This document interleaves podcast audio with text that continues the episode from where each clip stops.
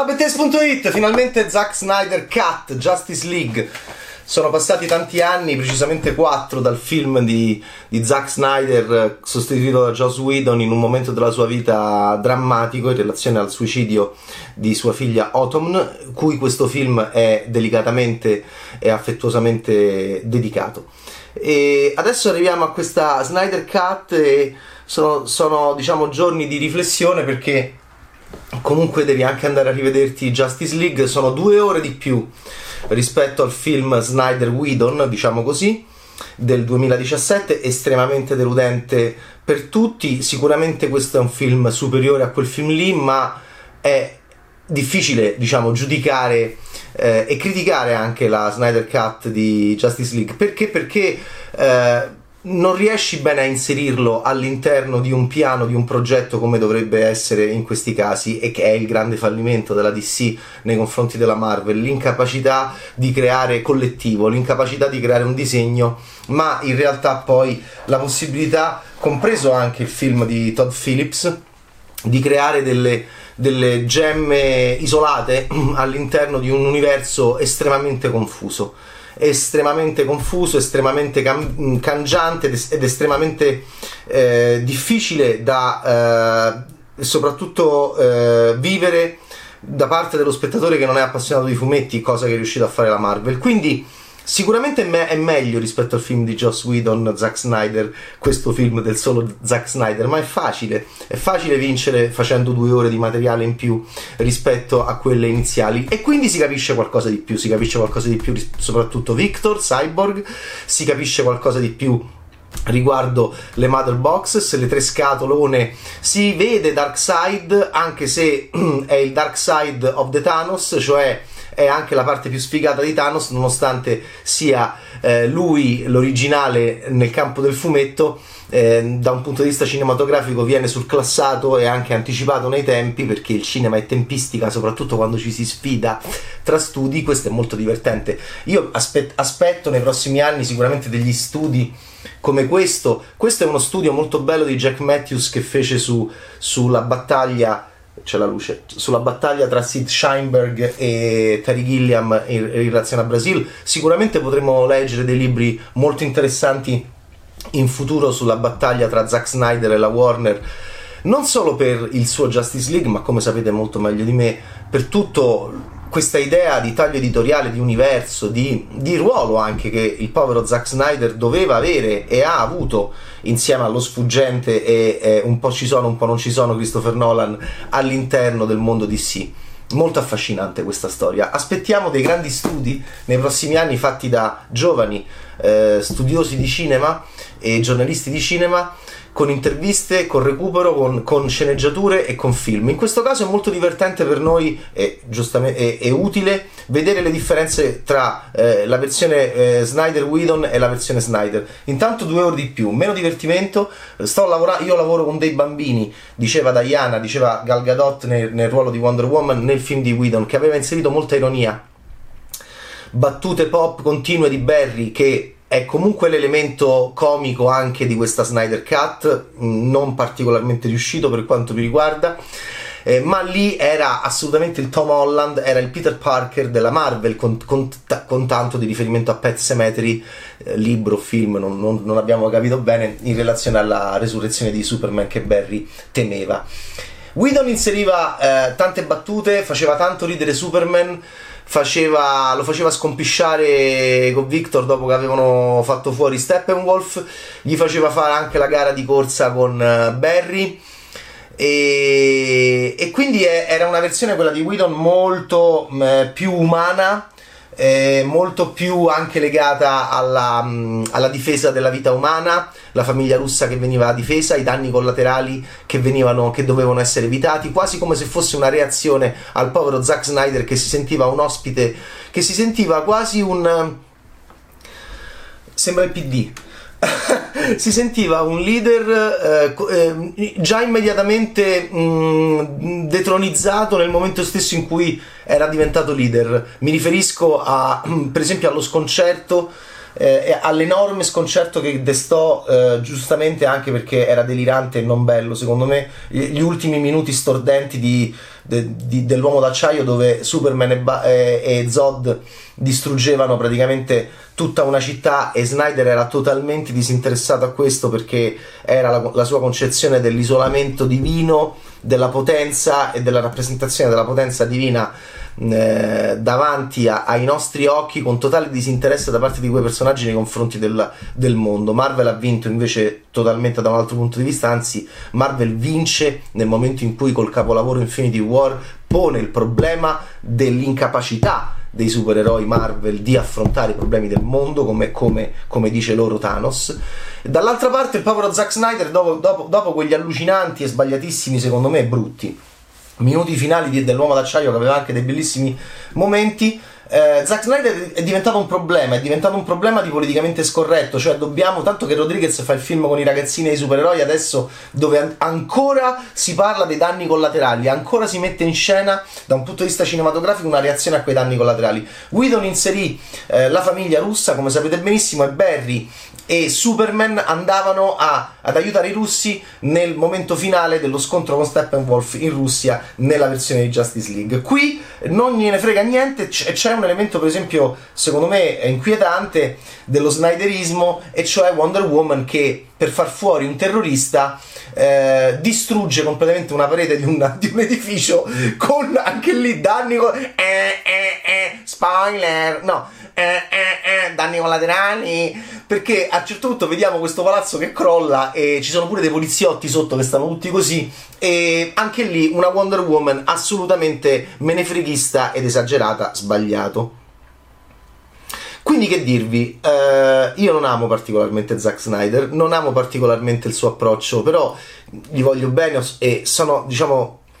ho delle difficoltà perché? Perché intanto non so che cosa criticare, critico un film che non esiste, critico un film che sta in un universo snyderiano di frustrazione e in questo caso però di rivincita, ok? Orson Welles non, ha, non, ha, non è riuscito a fare l'orgoglio degli Amberson come voleva lui, e Ridley Scott ha aspettato tanti anni per fare il finale che voleva lui di Blade Runner. E Snyder dopo quattro anni anche grazie ai fan anche grazie a questa cosa che un tempo non c'era ai tempi di Wells ai tempi di Ridley Scott e tantomeno ai tempi di, di Terry Gilliam. No Terry Gilliam li ebbe perché ebbe i critici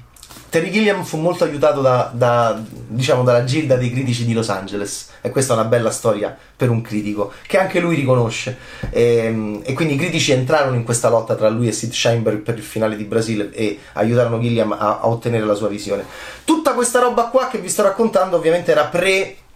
social, era pre-condivisione e inclusione del fan all'interno e- eventualmente di un processo produttivo che in questo caso ha portato delle persone che amano Snyder giustamente a difendere la, la visione di Snyder, a volere la visione di Snyder che è questa e allora a questo punto eh, lui si lascia andare e, e quindi eh, che cos'è questo film? Dove sta? in, in una zona di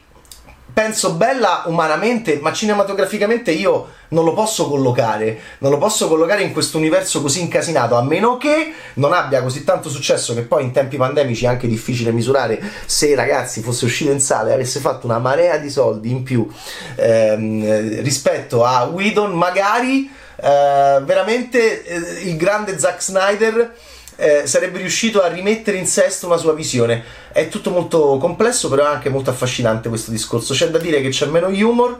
eh, non sono più bambini, sono seriosissimi, al massimo c'è la, il cenno d'assenso. Al massimo si fa così, mentre nel film di. mentre Whedon aveva inserito tantissime battute, tantissime. Superman rideva sempre. Qua Superman non mi piace perché, come sapete benissimo, torna ha un cambio di costume che mm, ah, ennesima Signore degli Anelli. Quanto prende dal Signore degli Anelli Snyder? Ristudiando il cinema di Snyder fin dai tempi di 300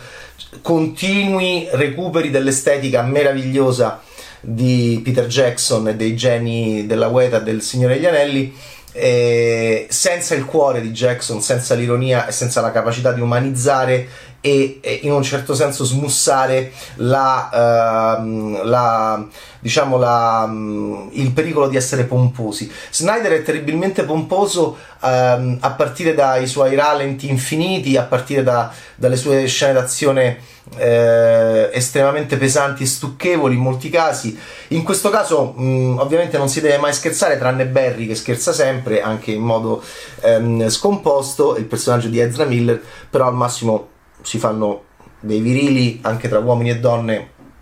cenni di assenso così. Eh, e, e, e, che cosa vediamo? vediamo uno Steppenwolf per esempio diverso. Era secondo me più bello quello della versione Snyder Whedon sembrava Peter Capaldi, sembrava un po' un Pietro Ragusa, questi attori belli, questi attori eh, col viso scavato, la, col viso elegante anche, era più umanizzato lo Steppenwolf di, di, di, quella versione lì. E qui è un mostro in CGI come mille che abbia, abbiamo visto, con un'armatura d'oro più coattona e, più, e sta lì ed è, ed, è, ed è più già visto ed è più secondo me è più volgare come, come mostro. Darkseid la arriva e, e che vi devo dire? Anche lui sembra la copia sfigata di Thanos, è impressionante. E, e, non è, e, non è, e, non è, affatto convincente secondo me vedendolo dopo Thanos così. E c'è un momento mh, di Flash Barry eh, che anche lì mi ha molto mh, colpito negativamente in cui è molto indeciso tra una donna e i Wustel, eh, la metafora è lampante, in 300 erano meno indecisi diciamo, e qui anche lì eh, eh, insomma, i bossoli che cadevano per terra nell'alba dei morti viventi, questi ralenti esasperati macro di sti bossoli giganteschi che man- manco Dario Argento nella sequenza magnifica, che era stupenda, di opera, col proiettile in macro che, che attraversava lo spioncino, e adesso, dopo aver, faccio, averci, aver esagerato quei bossoli ne, nell'alba dei morti viventi, Snyder esagera con i Wustel, con i fagioli. Cioè, tutto c'è un fagiolo, mi sembra un fagiolo gigantesco che arriva. E, e, ed è. C'è tutto Zack Snyder, lo ami o lo odi, polarizza, come giustamente dice il grande Bad con lui nell'intervista che Andrea Bedeschi ha fatto per Taste con eh, un simpaticissimo e dolcissimo Zack Snyder polarizza lui magari non vuole però polarizza poi lo fa e questo è divertente però certamente io non amo particolarmente uno,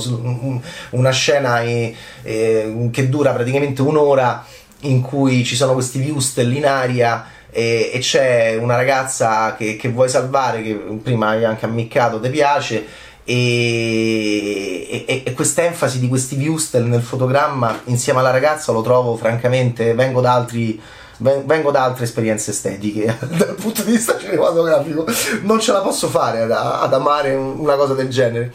E, e poi Barry eh, è tutto contento e prende un viewstel anche mentre cioè lei, lui proprio è un dilemma è un dilemma il viewstel o la donna? Il viewstel o la donna? È facile anche fare dello humor però c- sicuramente ci aiuti molto se fai una scena che dura anche 40 minuti praticamente di, di, in questo senso. Si ride molto di meno. Eh, Superman ehm, non esiste praticamente, torna, dicevamo Gandalf, ecco mi, mi ero perso come, come al solito, è, è, il Gandalf, cambia il costume ma non, ci, non, non, c'è un minimo commento. E poi Superman è molto,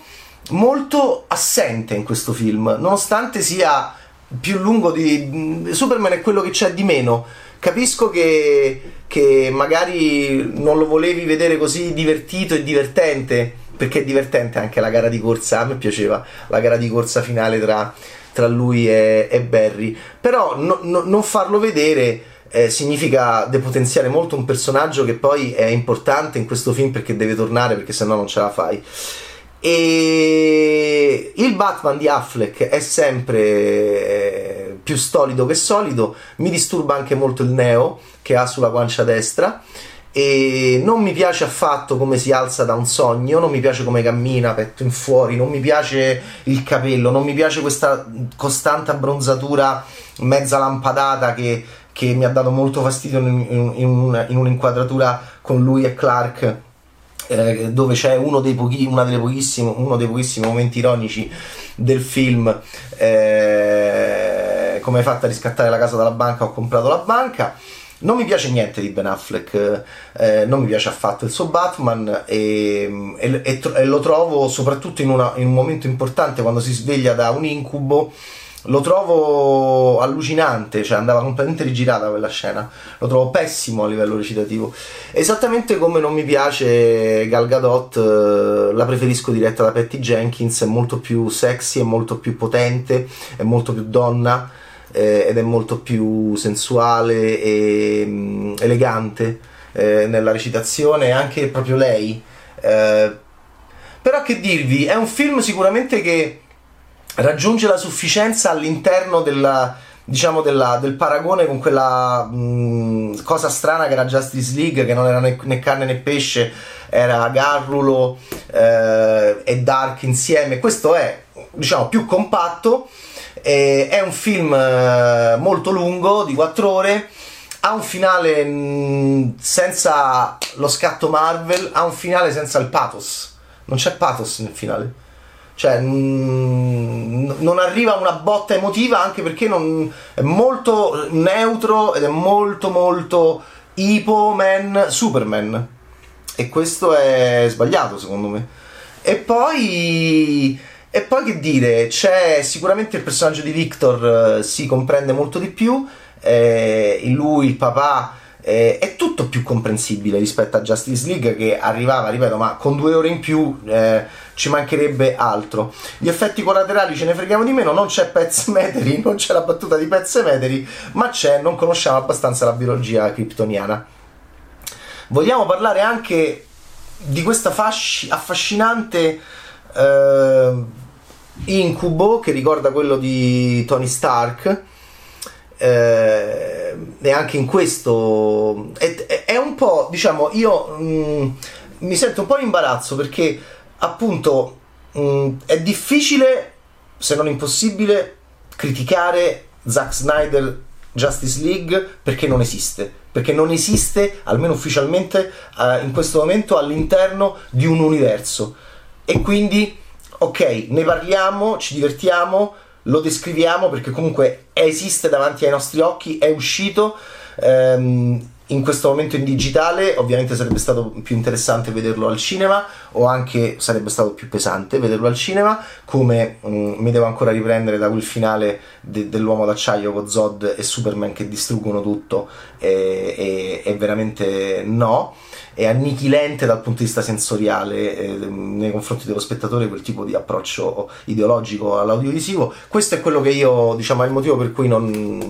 non impazzisco per Zack Snyder, anzi non, non, non, mi piace particolarmente come tipo di cinema. In questo caso la scena con i Wustel e lei è veramente appunto vabbè insomma non, non, non, appartengo a questo tipo di scelta diciamo e anche per come la chiude anche lì vorrebbe fare ironia e non ci riesce eh, in questo caso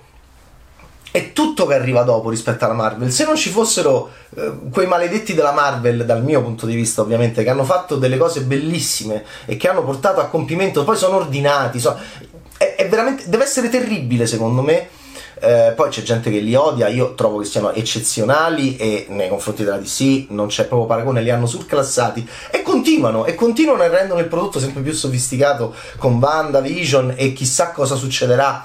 Mentre è veramente anche imbarazzante vedere da quell'altra parte tutto questo dolore, tutta questa frustrazione anche, tutta questa confusione che poi mi porta a difendere nello specifico la persona Zack Snyder perché effettivamente eh, è, andato, è stato tutto un grandissimo casino lì. E non, non c'è stato un Kevin Feige, non c'è stata una una, una, un piano d'azione collettivo. Ci si è anche a un certo punto anche traditi. Eh, l'intervento di Joss Whedon, che è stato importante dentro il mondo Marvel a partire da Avengers, è stato emblematico del fatto che la Marvel in un certo senso andasse a contaminare DC. Quindi immagino che è, una storia che, verrà raccont- che dovrà essere raccontata, secondo me, da, da dei libri, da, da, da delle bellissime ricerche che magari leggeremo tra tra 5-10 anni fatte da, da giovani critici e giovani giornalisti di cinema che andranno a intervistare tutti e ricostruiranno quello che abbiamo visto eh, e quello che abbiamo sentito. Per adesso eh, l'incubo finale, mm, anche quello... Mm, vabbè, ho detto che il risveglio di Bruce Wayne è quanto di peggio possa esistere sul fronte faccio svegliare una persona da un incubo, che peraltro è un incubo importantissimo e tu mi fai svegliare Ben Affleck che è come al solito stolido, come al solito totalmente indifferente a ciò che ha appena sognato. Adesso no, io sono un appassionato del, dell'oni- dell'onirismo, ma questa è una questione proprio semplicemente di logica e di misura e di come dire, misura cinematografica. Tu non puoi fare quell'incubo e poi farmi svegliare Bruce Wayne che poi viene visitato pure da uno che scende lì e lì fa ok mm, mm, mm, sempre, mm, mm, col capelletto perfetto tutto poi come cammina io come cammina come cammina quando esce dal letto sono come le ciabatte appunto sono le ciabatte di Tenet. Cioè è un'antiestetica per quanto mi riguarda che è una sorta di anticinema. Vuole l'antivita Darkseid e, e chissà se la troverà anche lui è abbastanza mm, copia sfigata di Thanos però poi c'è questo incubo in cui torna pure Joker di Jared Leto che anche là nella confusione totale di questa realtà alternativa dove cambiano pure i capelli di qualcuno e li rivediamo li vediamo diversi. Anche lì mi fa una tenerezza Snyder che quasi ipotizza un possibile nuovo scenario perché eh, Steppenwolf via ce lo siamo giocato ma c'è sta quello lì, c'è sta il Thanos, eh, il Thanos di serie B che comunque vuole continuare a fare delle cose e, e, andiamo in questa realtà alternativa dove c'è Joker e c'è uno scambio di battute tra Joker e Batman, devo dire, non, per quanto mi riguarda, non convincente da tanti punti di vista. Però anche lì non è convincente nemmeno, mi sono sentito in colpa immediatamente nel momento in cui non amavo quel Joker nuovo di Jared Leto perché è abbastanza diverso dall'orribile Joker di Jared Leto di Suicide Squad eh, ricorda un altro Joker, diciamo, quindi anche lì forse vuoi recuperare, vuoi recuperare il terreno, vuoi riaffidarti a Heath Ledger piuttosto che eh, a, a, a, quel Joker là. Eh, di Suicide Squad e però poi mi sono sentito in colpa perché lo, cioè, capirò meglio quell'incubo che non mi piace, quel dialogo che non mi piace tra Batman e Joker, di nuovo quella recitazione di Affleck che non mi piace, quelle battute strane, tutti quei riferimenti, quella Mm, quella reazione di Joker a Harley Quinn che non ha molto senso rispetto a ciò che abbiamo visto, è tutto un gran casino, ragazzi. E la difficoltà è quella che entriamo molto nella battaglia non of Brazil, ma nella battaglia di Zack Snyder contro la Warner che un po' isola, eh, il senso è che isola eh, questo, diciamo, questo film di quattro ore lo isola dentro un suo mondo che è sicuramente condiviso da persone che gli vogliono bene e che hanno anche contribuito alla realizzazione di questo film, ma che lo ehm, allontana da un mondo borghese che da critico cinematografico io eh, amo perché è il mondo che viene impattato dal prodotto audiovisivo pop. In un certo senso questo non è più un film pop, perché è un film assolutamente elitario, se non elitista, in, in, in relazione a, ai fan, questo è molto interessante, è una parcellizzazione del prodotto audiovisivo e, ehm, che porterà forse in futuro a, ad avere ognuno di noi il film che noi amiamo, ma no, a non essere più in connessione tra, tra noi e, e, gli altri. Ecco perché preferisco la Marvel. Perché Marvel è ovviamente Spielberg, perché Marvel è John Ford, perché Marvel è Cecil B. DeMille, perché Marvel è tutto ciò che è stato sempre ciò che è stato popolare in, in, in, in termini chiari, netti, eh, non che non avessero incassato i film di Snyder, avevano incassato anche bene, ma a un certo punto e, qua, e, qui non dico che è solo colpa sua, dico che è successo un grandissimo casino. ne parlavamo anche con Mauro Zingarelli nella, nella twitchata monografica su Snyder. È, sta, è, successo un grandissimo casino in cui il povero Snyder non è assolutamente il colpevole. È, è, una, è stata un gra, una grande confusione di tante persone, laddove invece lì, in un modo o nell'altro, dopo un po' di tempo, si sono messi a posto tutti i pezzi. Merito di Kevin Feige, eh, Vittorio Alonso. Comunque, insomma, una squadra magnifica ok? Che può piacere o non piacere, ma che sta andando avanti adesso con cognizione di causa, ora che adesso fanno pure la TV e la fanno ai livelli di Wanda. In questo caso mi sembra strano, mi sembra quasi staccato dal resto del mondo una visione veramente eh, di un uomo contro uh, uno studio che gli ha detto no, non mi piaci più, dopo che gli aveva detto vai, vai, fallo, e quindi io gli voglio bene a, a Zack Snyder, ma non amo ovviamente particolarmente la Zack Snyder Cut di Justice League che dura 4 ore, che ci siamo sparati e che devo dire mi aspettavo che avesse un finale, chi è di loro che mi piace di più? ma ovviamente Jason Momoa, ecco, quando surfa su un parademone là mi, so, diciamo, mi sono abbastanza divertito. Lì è a metà strada tra il garrulo Marvel e l'epica più seriosa eh, snyderiana e, e devo dire che là mi prende, sono d'accordo e ho pensato ma dai che figa quanto sarebbe figo vedere un film di Conan con lui peccato che poi mi sono ricordato che l'ho visto ma forse non l'ho visto perché non esiste il vero film di Conan con lui perché Marcus Nispel vabbè potevamo fare. Ok. Detto ciò eh, Momoa mi diverte molto Gal Gadot è meno forte che nei film di Patty Jenkins anche il bellissimo Wonder Woman 1984 e distrugge l'intera parete dell'edificio per far fuori uno mi sembra un po' mi sembra un, una reazione testicolare mas- da maschietto eh, cretino non da donna non da donna. E, e che vi devo dire? E per il resto e brutto sto Steppenwolf è proprio brutto proprio brutto. È meglio quello Peter Capaldi era meglio Peter, Steppenwolf e Peter Capaldi. Nel momento in cui tu in un certo senso effettivamente ti chiudi dentro la visione di un uomo, fai effettivamente quasi grande cinema art house, non più cinema pop che deve essere un cinema di compromesso condizionato anche al mercato e condizionato a... a... poi lo dicevamo anche con Zingarelli, il grande problema di sì è questa con- contraddizione tra fare un prodotto